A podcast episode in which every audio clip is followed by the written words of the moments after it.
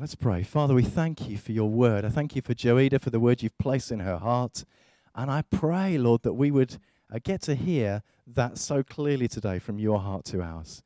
And uh, Lord, we just pray you bless Joeda as she shares and uh, encourage her as she encourages us into you and into your word. Amen. Is this working? Oh, morning. I was going to introduce myself because there was quite a few new faces here that I haven't seen, but Stuart's done that. So I'll tell you about the other part that I was going to say to begin with, which cracked me up, and I'm very thankful I've got Jesus. Because when you think about standing up in front of your lovely lot, I was pretty nervous. So the world says, imagine all these people sitting on the toilet. I don't know what was more disturbing, the idea of standing here talking to you lot this morning or actually visualising you all sitting on the loo. I decided I'd stand here and talk to you lot instead and focus on God and hope that he took away my nerves this morning, because that's quite a damaging thought. I know some of you personally, but that's taken it too far. So this morning is Mother's Day. It's a day we get to honour all the ladies in our lives, all the women that have helped us to grow to be the men and the women that we are today. We get to affirm them. We get to say how great they are. We get to give them great gifts. If any of you haven't got gifts, you better run out after the service. You've still got time. It's a time to really affirm and honour who they are and how they've been towards you in life. So Stuart asked me if I wanted to preach, and I have to be really honest. I said, no, thanks very much. You must be kidding. I've not long done the preaching course, and this is all very new to me. And then as I was saying, as I was just about to text him back to say, no, thanks, God said to me, uh, yes, please. And I'd like you to speak on honour. And then he said, also, I want you to step out of your boat, so you're doing it. Well, I kind of put it off for maybe about a week, week and a half. Didn't get back to Stuart at all because I was thinking, are, are you sure? Am I really hearing? Secretly hoping that I hadn't heard right at all. And then in comes Helen Roberts, the lady that's going to be leading with her husband our church weekend away. She came and preached a couple of weeks back. And um, the first thing is I'm sitting there in worship. I'm like, Lord, are you really talking to me? Am I really hearing this right? And along she comes, and the first thing she does is start honouring Stuart and Judith. Don't you just love the way he confirms even when you're secretly hoping that you've not heard right? So here I am. I'm stepping out of my boat this morning with you guys, so be gentle with me.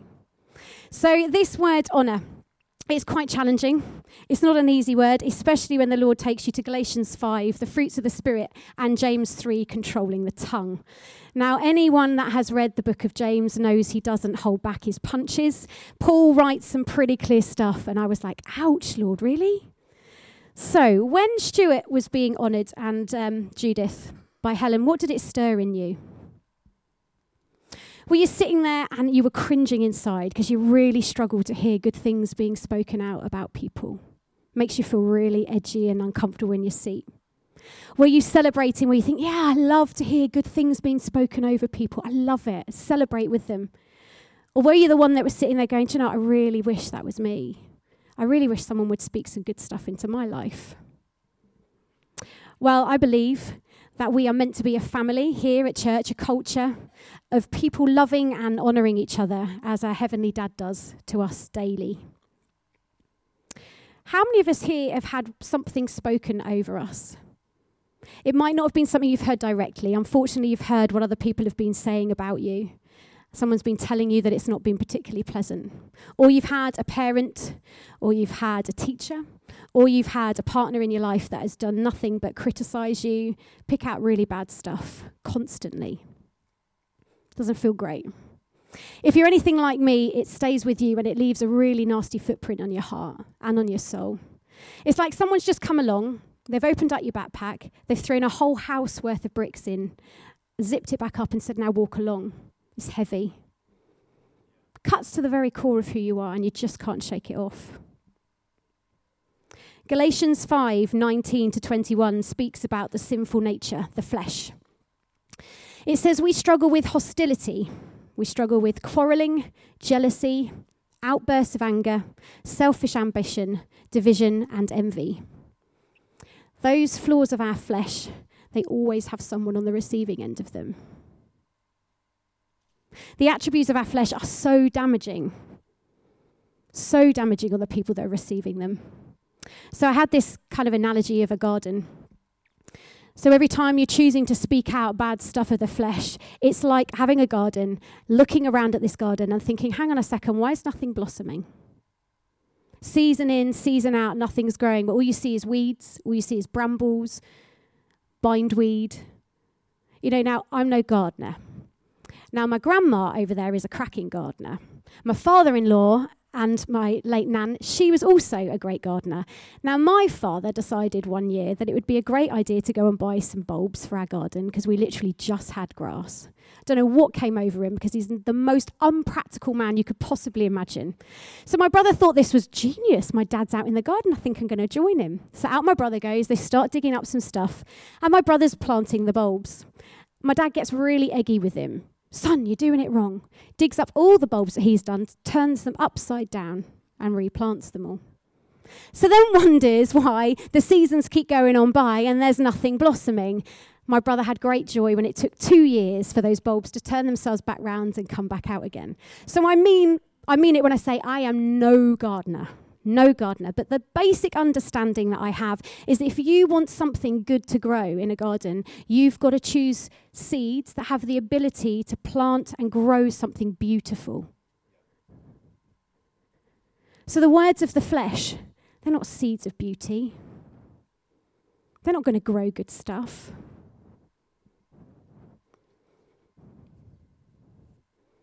Let's go back to verses seventeen to eighteen. Oh, no, hang on. Let's back at um, Galatians five twenty-two. It says about the fruits of the Holy Spirit. They're love, joy, peace, patience, goodness, kindness, faithfulness, gentleness, and self-control. Now, I'm betting that a garden that's planted with seeds like that is going to look pretty darn beautiful. Good stuff's going to grow from those words. And I bet you also that a garden that looks that pretty good, the gardens beside it are going to go, hang on a second, who's been looking after that garden? I'd quite like some, please. James three, three eleven speaks about our tongues as something that can't be tamed. It starts fires that sets our whole life on fire. Let's read it. We can make a large horse go everywhere, anywhere we want, by means of a small bit in the mouth. A small rudder makes a huge ship turn wherever the pilot chooses to go, even though the winds are strong. In the same way, the tongue is a small thing that makes grand speeches. But a tiny spark can set a great forest on fire. And among all parts of the body, the tongue is a flame of fire. It is a whole world of wickedness, corrupting your entire body. It can set your whole life on fire, for it is set on fire by hell itself. People can tame all kinds of animals, birds, reptiles and fish, but no one can tame the tongue. It is restless and evil, full of deadly poison. Sometimes it praises our Lord and Father, and sometimes it curses those who have been made in the image of God. And so blessing and cursing come pouring out of the same mouth. Surely, my brothers and sisters, that's not right. I don't know about you, but that leaves my heart really heavy. How many times have I opened up my mouth and I've set someone else's life on fire? How many times have I opened up my mouth and out of a place of anger, out of a place of frustration, of grumpiness, negativity, have I chosen to walk in the flesh, my fleshly attributes, and I've decided to speak out that stuff over someone's life, and I've planted that stuff in their garden, stunting their growth? It's challenging, right? It goes on in verses seventeen and eighteen to say, but the wisdom from above is first of all pure. It is also peace-loving, gentle at all times, and willing to yield to others. It is full of mercy and full of fruit of good deeds. It shows no favoritism, and it's always sincere. And those who are peacemakers will plant seeds of peace and reap a harvest of righteousness, good things of justice. I've been reading this incredible book, Loving Your Kids on Purpose by Danny Silk. The lovely Sharon Dunbar bought it for me. Don't you love it when a friend gets a book and they're so bubbling over with it that they kind of Amazon Prime it to you? So the next day, bing, bing, lands on my doorstep. And I wanted to share this little bit about um, this part, this word honour. Danny Silk puts it like this: the practice of honour will revolutionise the family system, because honour brings power to relationships and the individuals in those relationships. I'm just going to read that again. The practice of honour will revolutionise the family system, because honour brings power to relationships and individuals in those relationships. That totally blessed me. Now, this book's quite challenging, um, and I'm loving it because it's really giving me an eyesight on how I should be bringing up my boys. But I loved that. I can empower my children by just choosing the words that I speak over them. And you know what? It's not just about my family. Are we not all family here? We're a church family, right? So actually, what I choose to do to my children, I should choose to do to you guys. Yeah? I should be choosing to want to honour you, because that's going to empower you, and I'm going to see beauty in you. If we only had good things spoken over us, what do you think we'd look like? Well, I think we'd look like the blessed nation that our Heavenly Dad says that we're called to be. You know, in Malachi three twelve, it says, "Then the nations will call you blessed, for your land will be such a delight, says the Lord of heaven's armies." I love that. The world is supposed to look upon us, not because we're anything special, but because of Jesus. And they're meant to see something really different. They're meant to see beauty. And not because we're anything special, not because we deserve it, just because we've got Jesus in us. People are supposed to walk through this door and they're supposed to be seeing us do life differently. Not criticising each other, but loving on each other, honouring each other. They're supposed to walk in and feel something different. They're supposed to feel safe here. They're supposed to be walking in here and receiving something that's really different than what they get in the world. But how often do they walk in here and they're hearing us criticising, gossiping? Quite a bit, I'd say. And that really is sad.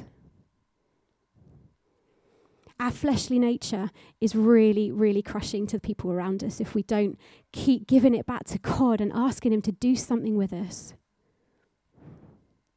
How many times have we opened our mouth and spoken unkindly about one of the leaders in this place? Criticising them. You know, we all get into our little huddles and we think that we're really justified because actually everybody together believes the same thing. And you think you're saying it quietly.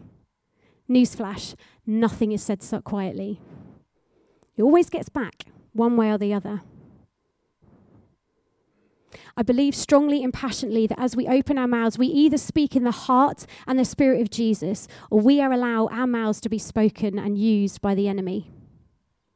Paul talks about us not fighting flesh and blood enemies, but against evil rulers and authorities, spirits of an unseen world in Ephesians six. Again, from this book, Danny Silk puts it, "We are creating an atmosphere with every word that we choose to use. Understanding that bumps my mouth permit to a new level.